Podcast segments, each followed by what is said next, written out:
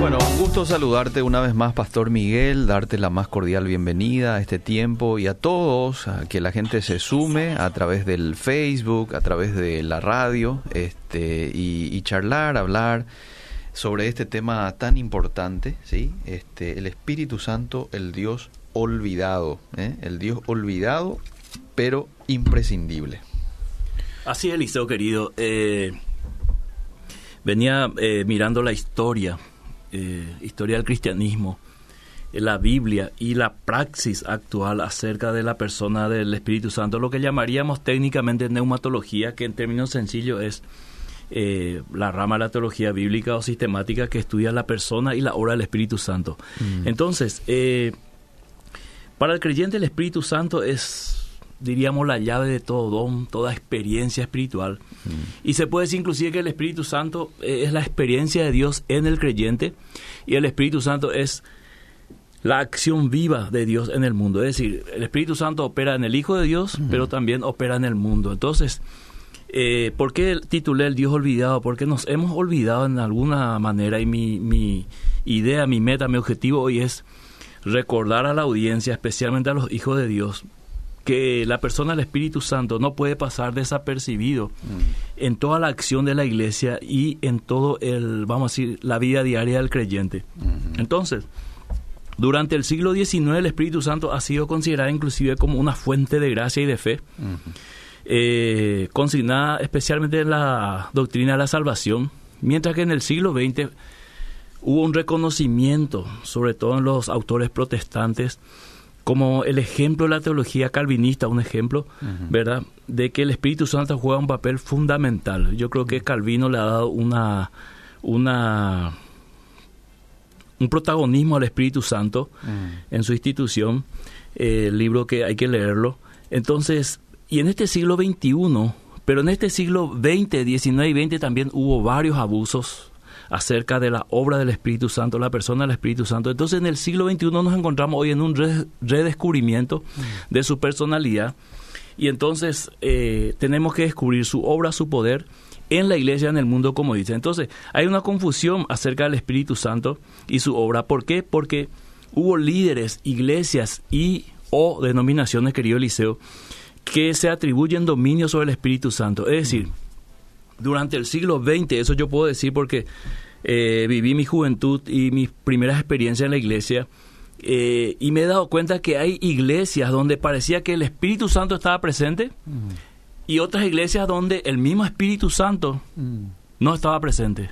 Y eso, esa era, esa era la connotación de la situación. Entonces yo siempre me pregunté como, como joven, ¿por qué aquí hay cierta experiencia del Espíritu Santo y aquí no? Yo vengo a la iglesia menonita y había experiencia que yo no había eh, experimentado en otras iglesias, Asamblea de Dios, por ejemplo, donde yo participaba mucho eh, con otros amigos, eh, había manifestaciones, algo tiene que pasar, algo nos cuadra aquí, ¿no?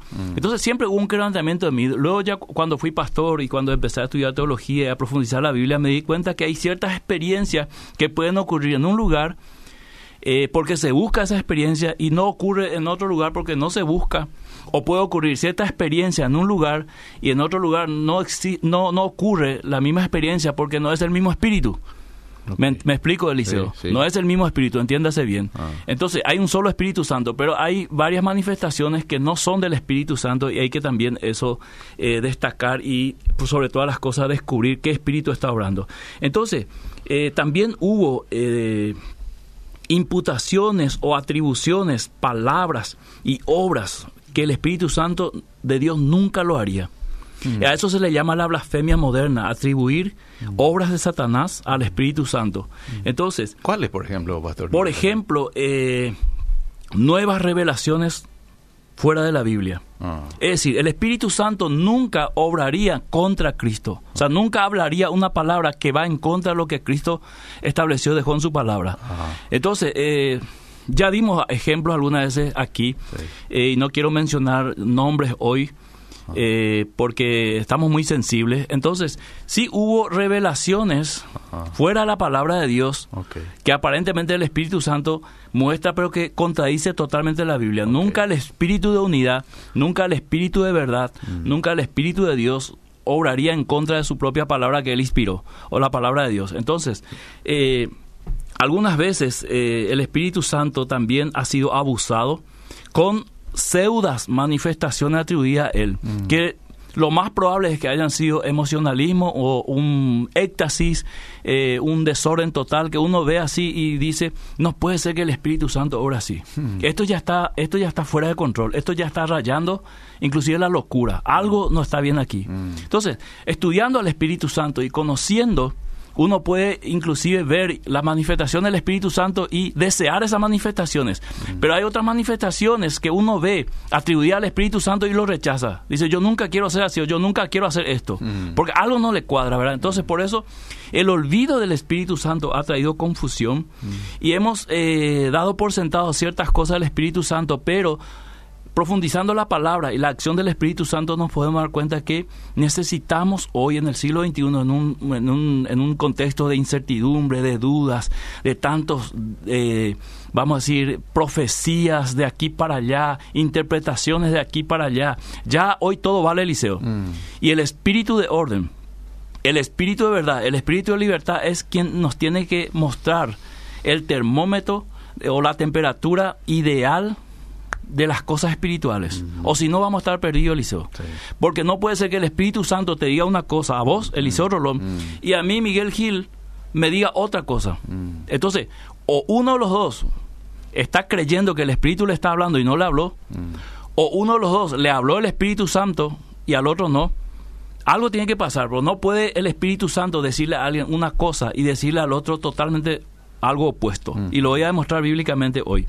Entonces, Muchos también han eh, afirmado que el Espíritu Santo no hay que no hay que exaltarle demasiado, no hay que hablar mucho del Espíritu Santo y de su obra porque le puede quitar lugar a Cristo, mm. que es el protagonista de la palabra de Dios, de la historia de salvación.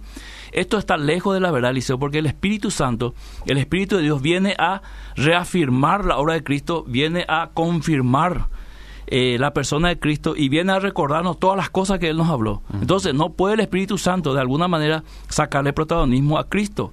Y no veo una competencia entre el Padre, el Hijo y el Espíritu Santo, quién tiene más protagonismo. Si Jesús envió el Espíritu Santo y Él dijo que convendría que venga y convendría que Él fuera, o si no nosotros eh, íbamos a quedarnos huérfanos y Él no, no enviaba al Consolador, no veo al Espíritu Santo abusando de esa confianza al enviarle en Pentecostés. Entonces, este se quiere romper la comunión y la armonía intratrinitaria, o sea, entre el Padre, el Hijo y el Espíritu Santo, pensando que el Espíritu Santo, si hablo con el Espíritu Santo, si, si oro y menciono la palabra Espíritu Santo, o si hago algo diciendo que el Espíritu Santo, entonces Cristo y el Padre quedan en segundo o tercer plano. Esto es una visión errada de la palabra de Dios y la obra del Padre, el Hijo y el Espíritu Santo desde la creación hasta la salvación y hasta la consumación de los siglos.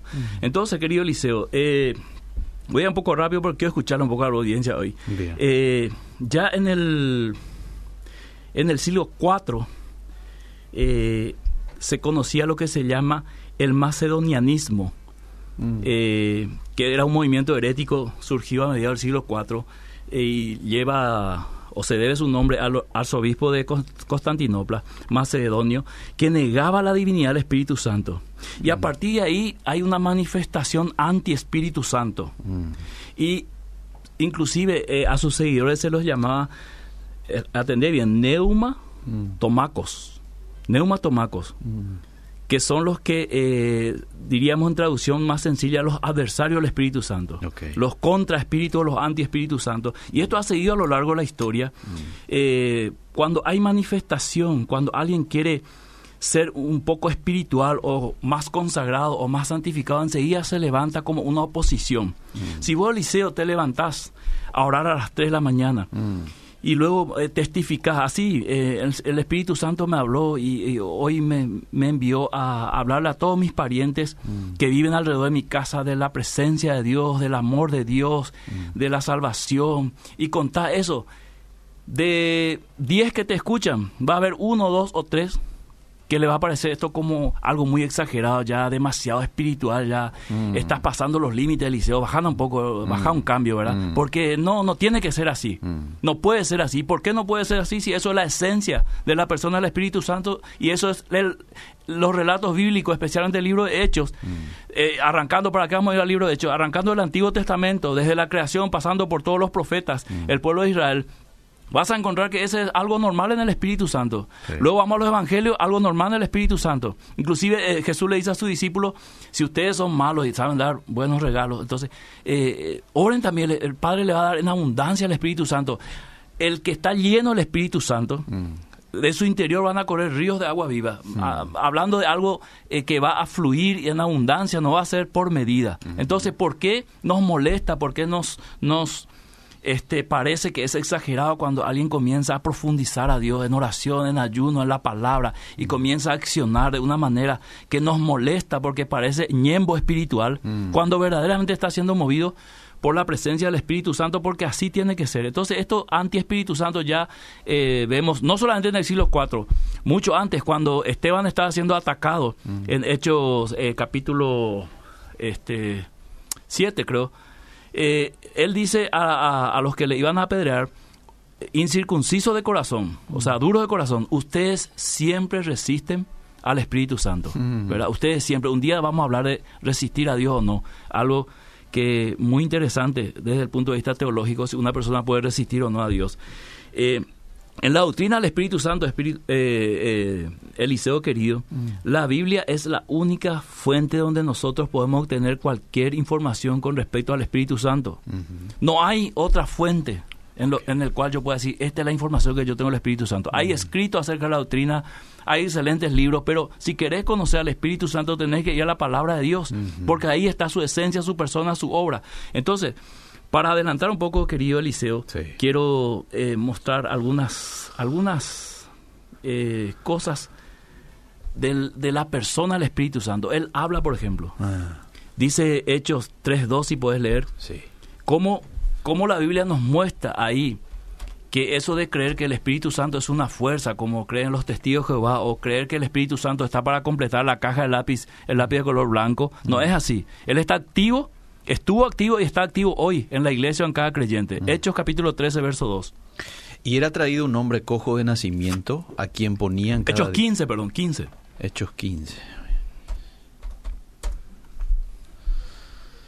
Dice, como Pablo y Bernabé tuviesen una discusión y contienda, no pequeña con ellos, se dispuso que subiesen Pablo y Bernabé a Jerusalén, y alguno algunos, otros de ellos, a los apóstoles y a los ancianos para tratar esta cuestión. Ok, trataron el tema, Liceo, un tema muy sensible, porque tenía que ver entre los gentiles y los judíos. Al final ellos, después de orar, mm. ¿verdad? Después de, discutir el tema, concluyeron diciendo, ministrando esto al Señor y mm. ayunando, dijo el Espíritu Santo. Apartarme a Bernabé y a Saulo para la obra que os he llamado. Eh, Hechos 13.2, perdón, yo te dije 15, que es el concilio de Jerusalén. Eh, había, había una necesidad de enviar gente y el Espíritu Santo habló para que aparten a Bernabé y Saulo. Mm. Entonces podemos ver que, una fuerza en sí no puede hablar ni tomar decisión, ¿verdad? Ni ordenar, mucho menos. Aquí el Espíritu Santo está hablando. Mm. Él intercede, dice Romanos 8:26, que de igual manera el Espíritu nos ayuda en nuestras habilidades, pues nosotros no sabemos pedir como conviene, pero el Espíritu mismo intercede por nosotros con gemido indecible. Es decir, que va a la presencia de Dios y comienza a interceder por nosotros. Mm. El Espíritu Santo testifica porque dice que cuando venga el consolador, a quien yo os enviaré del Padre, el Espíritu verdad, él, el cual procede del Padre, él dará testimonio acerca de mí. O sea, va a testificar acerca de Jesucristo. Él ordena, atravesando Frigia y la provincia de Galacia, les fue prohibido por el Espíritu Santo hablar la palabra, dice Hechos 16. Mm. Eh, entonces, Vemos toda esta acción del Espíritu Santo. Él supervisa, Hechos 20, 28. Por tanto, mirad por vosotros y por todo el rebaño en que el Espíritu Santo os ha puesto por obispo para apacentar la iglesia del Señor. Mm. Él guía, pero cuando venga el Espíritu de verdad, Él os guiará a toda la verdad porque no hablará por su propia cuenta, sino que hablará todo lo que oyere y os hará saber las cosas que habrán de venir. Mm. Entonces, todas estas acciones, vemos al Espíritu Santo eh, la persona de Dios que está morando en el creyente, eh, que fue eh, puesto sobre nosotros el día que fuimos regenerados o que hubo el, nuevo nacimiento. Y a partir de ahí nosotros necesitamos una conexión más profunda y directa y un conocimiento más profundo de este Dios que mora en nosotros, mm. ¿verdad? Entonces, Eh, el Espíritu Santo puede ser contristado. Efesios 4.30, si puedes leer Eliseo. ¿Cómo no? Efesios 4.30. Ok, voy rapidito. Efesios 4:30 dice, y no contristéis al Espíritu Santo de Dios con el cual fuisteis sellados para el día de la redención. Es decir, si, yo- si yo te digo, no le contristes a Elías, Mm, ¿qué te estoy diciendo, Eliseo? Que Elías es una persona en primer lugar Claro. y que tiene sentimientos. sí. Entonces, eh, Jesús mismo se entristeció muchas veces, se gozó también. Entonces el Espíritu Santo también se entristece y se goza. Y Pablo manda que no le, contris- no le contristemos porque probablemente, o casi seguro, que el Espíritu Santo se contrista cuando hay pecado, cuando, el, cuando la carne está gobernando, porque claramente en el libro de Gálatas él dice, el Espíritu, el Espíritu Santo Sí. y la carne, que es el yo, eh, pelean, luchan para que ustedes no hagan la voluntad, ¿verdad? Entonces, aquel que direcciona, aquel que le damos más lugar, él es el que va a determinar las decisiones que nosotros estamos tomando. Entonces, cuando la carne está gobernando, cuando nuestras decisiones, nuestro egoísmo está gobernando, probablemente el Espíritu Santo se va a contristar porque él sabe el resultado de esa, vamos a decir, esa carnalidad o de ese pensamiento, de esa decisión que finalmente va a llevar a la acción. Él puede ser enojado. Eh, Isaías 63 dice, más ellos fueron rebeldes e hicieron enojar tu Santo Espíritu, por lo cual se les volvió enemigo. Es decir, cuando nos oponemos a la obra del Espíritu Santo, al mover del Espíritu, de tal modo que inclusive no solamente le contristamos, sino le podemos hacer enojar varias veces. Eh, encontramos a un Dios molesto con su pueblo por no hacer su voluntad. Eh, él puede ser tentado. Pedro le dijo en Hechos 5 eh, a Ananías, ¿por qué conven- conveniste, conviniste perdón, en tentar al Espíritu del Señor? ¿Por qué se te ocurrió probarle, tentarle, eh, hacerle, vamos a decir, pasarle una mentira o solo pasar de tonto, en pocas palabras? Él puede ser resistido, ya lo dije en el caso de Hechos 7 de, Sí. de Esteban. Él puede ser blasfemado, un pecado que no, no iba a ser perdonado, dijo Jesús. Entonces, ese nombre paracleto, guía, eh, es la palabra consolador también, Eliseo. Mm. Alguien que fue dado para nuestro consuelo, para mostrarnos que no estamos solos, que el Señor habita en nosotros por medio de su Espíritu Santo, que nos dio para guiarnos, para mostrarnos el camino correcto, para mostrarnos cómo vivir la santidad, porque no puede haber santificación sin la obra del Espíritu Santo. Entonces, eh, voy concluyendo, Eliseo, y el próximo martes voy a profundizar más por una cuestión de tiempo. Eh, una persona que comienza a profundizar al Espíritu Santo y comienza a activar su fe basado en el Espíritu Santo, lo primero que va a hacer son estas cosas, Eliseo. Mm, Primero va a tener hambre de la palabra. mm, Porque yo te digo, Eliseo, como un estudioso de la Biblia. Muchas veces yo estudio la Biblia, pero no para conocer más a Dios, mm. sino para estar preparado por si alguien me pregunta algo. Entonces, ¿qué estoy haciendo? Inflarme a mí mismo, ¿verdad? Ujú. Soy sincero, Eliseo. Sí. Eh, algunas veces estudio la Biblia porque veo que no conozco algo que otro conoce, entonces yo también quiero conocer y estar a la par de él. Mm, No estoy, no estoy siendo guiado por el Espíritu Santo para que la palabra me llene y de mi interior corran ríos de agua viva, Sí. para que ese conocimiento produzca en mí cambios, transformaciones y frutos inmediatamente que otros puedan ver. Porque, Eliseo, cuando vos te vas a un árbol, ¿para qué te vas? Para comer de su fruto. Claro. Entonces, una persona llena del Espíritu Santo, si vos estás con él, eh, querido Eliseo y audiencia, vos tenés que comer de su fruto. Mm. ¿Cuáles son esos frutos? Amor, paz, gozo, benignidad, todo lo que está en Gálatas capítulo 5. Ujú. Entonces, lo primero te lleva a la profundidad. ¿Por qué? Porque el Espíritu Santo inspiró la escritura y nos da a nosotros qué cosa? Iluminación para entender. Mm. Ahora bien, nunca el Espíritu Santo va a estar en contra del estudio de la palabra de Dios. ¿Saben qué? Eh, ¿Por qué muchos dicen eh, la palabra mata, pero el Espíritu vivifica? Sí. Porque muchos se han dado cuenta que uno que estudió la palabra de Dios se vuelve ahora más orgulloso. Anda buscando contrario para debatir, anda buscando peleas, anda buscando versículos difíciles para, para crear contiendas y ver quién sabe más. Entonces, al final la conclusión es, la letra mata, el espíritu vivifica. O sea, más decir, no estudies porque eso te lleva por mal camino, mejor buscarle al espíritu. Pero nunca la búsqueda del espíritu te va a llevar a menospreciar el estudio de la palabra, porque él te va a llevar a las profundidades de la palabra y te va a iluminar y te va a mostrar el sentido de la palabra de Dios y hacer que vos vivas y camines por esa palabra de Dios. Segundo, lo que hace la profundidad y el conocimiento del Espíritu Santo es llevarte a una santificación. Vos comenzás a ver al pecado de otra manera, porque lo ves desde la perspectiva del Espíritu Santo.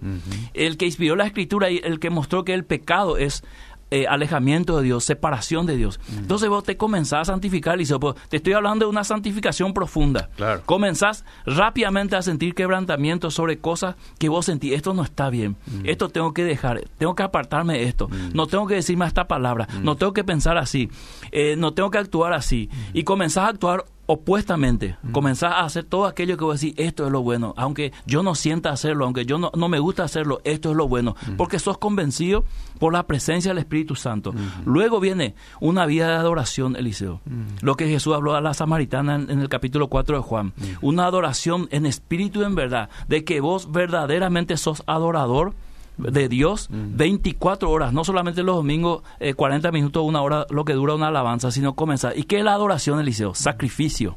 ¿Qué es adoración? Poner en el altar de Dios aquello que agrada a Dios. ¿Qué es adoración? Escoger lo mejor de tu rebaño y sacrificarlo a Dios. ¿Qué es adoración? Honrar a Dios, respetarle a Dios, tenerle como tu Dios. ¿Qué es adoración? El temor de Dios, el, el, entre todas las cosas que te rodean, exaltar el nombre de Dios y decir, este es el único Dios, este es el que merece mi atención, mi tiempo, mi esfuerzo. ¿Qué trae esa profundidad con el Espíritu Santo cuando nosotros recuperamos la esencia de la persona y la obra del Espíritu Santo escrito en la Biblia? Trae una profunda convicción de servir a Dios. Lo primero que trae el Espíritu Santo es tengo que proclamar salvación, tengo que proclamar a Cristo y tengo que hacerlo y comenzar a sentir una fuerza. Por eso Jesús le dijo a sus discípulos en Hechos capítulo 1, esperen aquí hasta que sean investidos de poder, mm. porque cuando venga el Espíritu ustedes van a salir a testificar pero con poder, no solamente con poder, sino les va a gustar ese trabajo, les va a agradar, porque ustedes van a saber que esto es lo que necesita el mundo. Y comenzás a salir a testificar, el liceo no te interesa si te echan, si te derraman agua, mm. si escuchan o no escuchan, pero vos te vas apasionado y a ella no te interesa si te, te meten preso, te, eh, te, te, hieren, ¿verdad? Por eso nosotros vemos una, una fuerza en la primera iglesia, mm. en los apóstoles que llevaban a morir. Y nosotros decimos, a las pintas, ¿por qué ellos y yo ellos pudieron y yo no? Probablemente porque ellos fueron llenos de ese espíritu, entendieron a profundidad la persona que estaba este, cayendo sobre ellos y morando en ellos y salieron con fuerza a testificar, con pasión, sin importarle los resultados adversos. Entonces, ¿por qué digo un Dios olvidado? Porque la iglesia en este siglo XXI necesita de esta, de esta comunión y de profundizar la persona en la obra del Espíritu Santo para entender, Señor, viene la vacuna. ¿Qué tengo que hacer, Señor? ¿Verdad? alguna respuesta Dios nos tiene que dar. No puede ser que Dios te diga, Eliseo, a vos vacunate y a mí no, o al revés. Ah. ¿Verdad? Ah. ¿Es un tema de Dios o es un tema nuestro? Ah. Tal vez el Señor nos diga, bueno, cada uno decida conforme a lo que cree. Mm. O tal vez el Señor te diga, bueno, este, yo moro en, en tu cuerpo, ¿verdad? Porque mm. nosotros somos espíritus morando en un cuerpo. Yo moro en tu cuerpo y como eh, templo mío, cuida tu cuerpo, mm. ¿verdad? Porque muchas veces, Eliseo, en, en, algunos pasajes de la historia, muchos no querían tomar anticonceptivo mm. porque lo consideraban este, como algo anti Dios, ¿verdad? Mm. Eh, muchos no querían eh, recurrir a analgésicos porque creían que era falta de fe. Mm. Pero entonces, ¿dónde está la administración de tu cuerpo? ¿Verdad? Dios nos deja también a nosotros ciertos criterios. ¿Qué quieres comer hoy, Eliseo? Mm. Y quiero comer un lomito. Mm. Vamos a comer lomito. Pero acordate que el doctor te dijo, por favor, Eliseo, por un mes no comas lomito porque tu colesterol está por arriba. Mm. Entonces, tenés que ser consciente también. No necesitas ahí al Espíritu Santo para que te diga eso, ah. porque vos sos administrador y una persona entregada a Dios, ah. a profundidad con Dios, va a saber lo que es bueno y lo que es ah. malo para su cuerpo eh, para su administración de su templo. Entonces, en esta profundidad del Espíritu Santo, Eliseo, para darle ya lugar a la audiencia, solamente viene cuando nosotros recordamos quién es el Espíritu Santo ah. y cuál es su obra. Entonces, si nosotros decimos, bueno, el Espíritu Santo es la persona de Dios morando en mí, ah. necesitaba yo que Jesús vuelva para enviarme.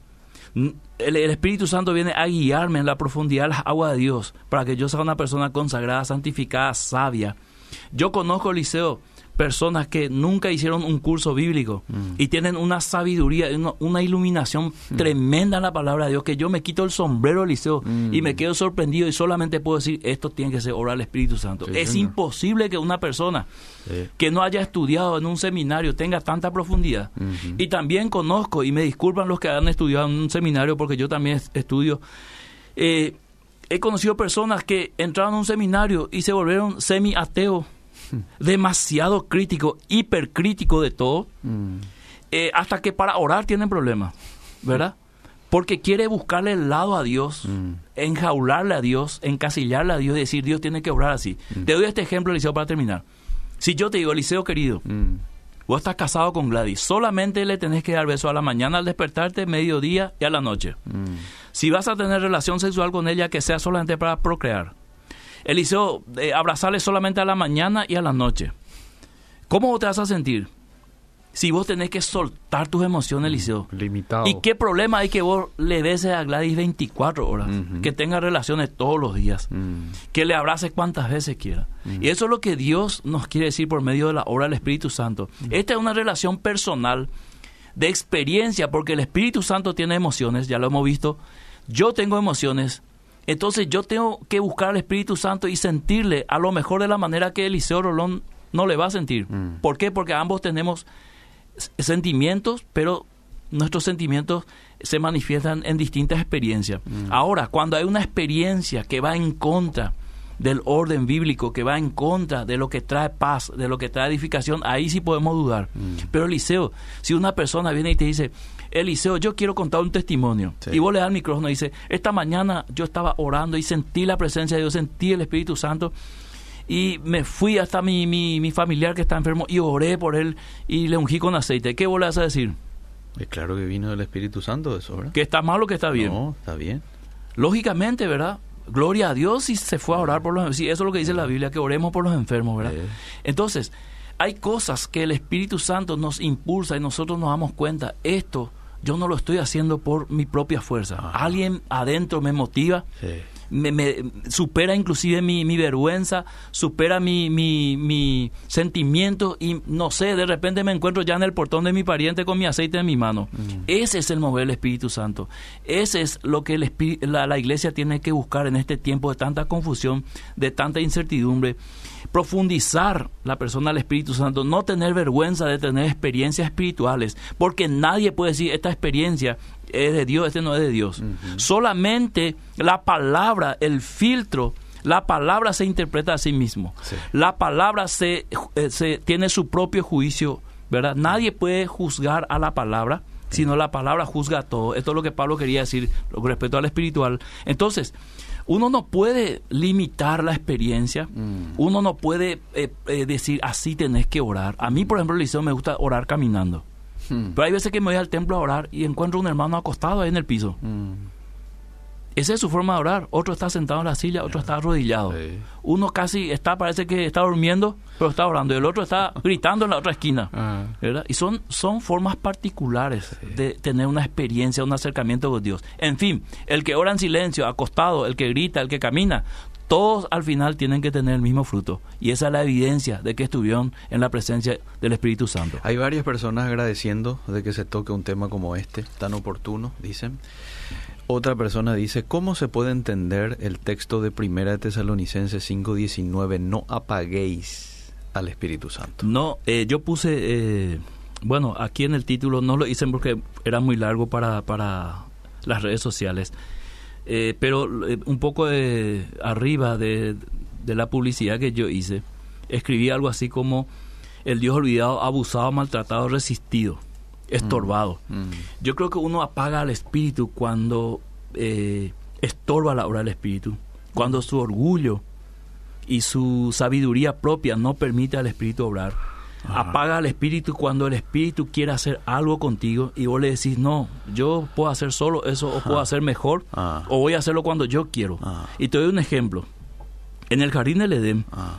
cuando Eva con- conversa con la serpiente, ella finalmente decide hacerlo a la manera de ella, Sí. no a la manera de Dios, Ah. ¿verdad? Y las consecuencias fueron terribles. Entonces, el Espíritu Santo se apaga o se entristece de alguna manera cuando él ya sabe que nuestra decisión va a traer una consecuencia. Mm.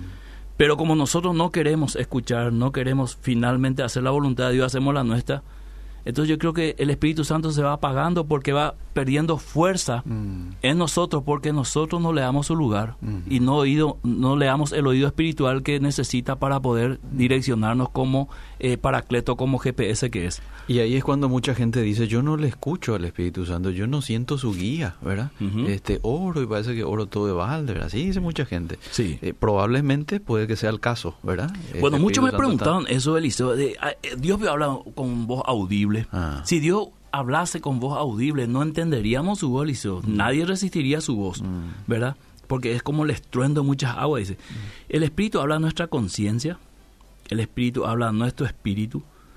Hay veces que habla también a nuestra alma donde están nuestros sentimientos porque nosotros sentimos varias voces. El enemigo puede hablar también el, el- la- la- el sistema, el mundo puede hablar, nuestro propio yo puede hablar y también el Espíritu Santo. Pero yo creo que la voz del Espíritu Santo supera a las otras voces por la forma en que habla, querido Eliseo. Mm. Porque va directamente a nuestra conciencia para tomar una decisión. Ejemplo, si yo estoy aquí ahora, ¿verdad? Sí. Y estoy yendo hoy para Caraí manejando Sí. y alguien se cruza en mi camino, Ah. ¿verdad? Y le toco la bocina y reacciona a él. Ahí yo creo que el Espíritu Santo me va a hablar, no reacciones, no hagas nada, Ah. deja pasar, Ah, ¿verdad?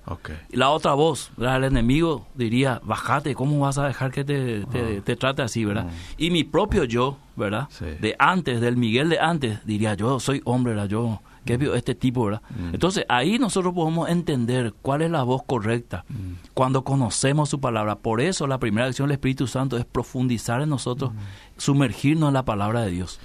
¿El espíritu acaso no es el mismo espíritu de Jesús? Pregunta un oyente. Y la siguiente pregunta que hace es, cuando uno ora, ¿a quién se debe de dirigir? al Padre. Hay veces que oramos a Jesús. Hay veces que oramos al Espíritu Santo. Sencillamente te voy a responder, querido oyente. Nosotros no sabemos orar. Jesús dio un modelo de oración que es el Padre nuestro, Sí. ¿verdad? Es, yo recomendaría siempre orar al Padre. Ah, Porque si vos le preguntas, Espíritu Santo, ¿cómo tengo que orar? Ah. Probablemente te diga, mira, Jesús dejó un modelo. Orarle al Padre. Pero si uno dice, Espíritu Santo, ayúdame, no está pecando. Claro. Tampoco el padre va a decir, no le voy a hacer caso porque no me mencionó. No veo, o sea, pensar así, ese es solamente nuestro pensamiento. Ah. Porque dice, ¿quién conoce la mente de Dios sino el Espíritu de Dios? Sí. Así como ¿quién conoce la, la- la mente o la profundidad del ser humano? Eh, su, su Espíritu. Entonces, el Espíritu Santo sabe acomodar Ah. las oraciones. ¿verdad? Hay algunas personas que le dicen Señor, Padre, Papito, Dios. ¿verdad? No creo que Dios esté pendiente a ver cómo me llama. Mm. Yo escuché varias oraciones eh, que le dicen Abba. La primera que escuché me llamó la atención, Abba. Mm, Bueno, Abba es una, una expresión eh, que se usaba mucho, que Jesús usó también en, en su oración, ¿verdad? Que es como decir papi o papito, ¿verdad? Pero si vos decís, Eliseo, esta tarde vamos a orar, vamos a orar, papito Dios, ¿qué va a pasar entre él y ellos? Enseguida nos vamos a incomodar. A la pinta, Eliseo, ¿verdad? Y espiritual demasiado espiritual, ya demasiado Eh. intimidad ya con Dios, decirle Sí. a Dios respeto. ¿verdad? Y Sí. eso es justamente lo que no tenemos que hacer. Tenemos que dejar que cada persona ore. Ah. Como sienta en su corazón. ¿Quién soy yo para decirte. Eliseo, no diga papito? Claro. ¿Quién soy yo? Sí. ¿Verdad? Bueno, hay más mensajes, te leo algunos mensajitos más. Dice, ¿cómo se entiende, pastor, o cómo entiende usted la blasfemia contra el Espíritu Santo?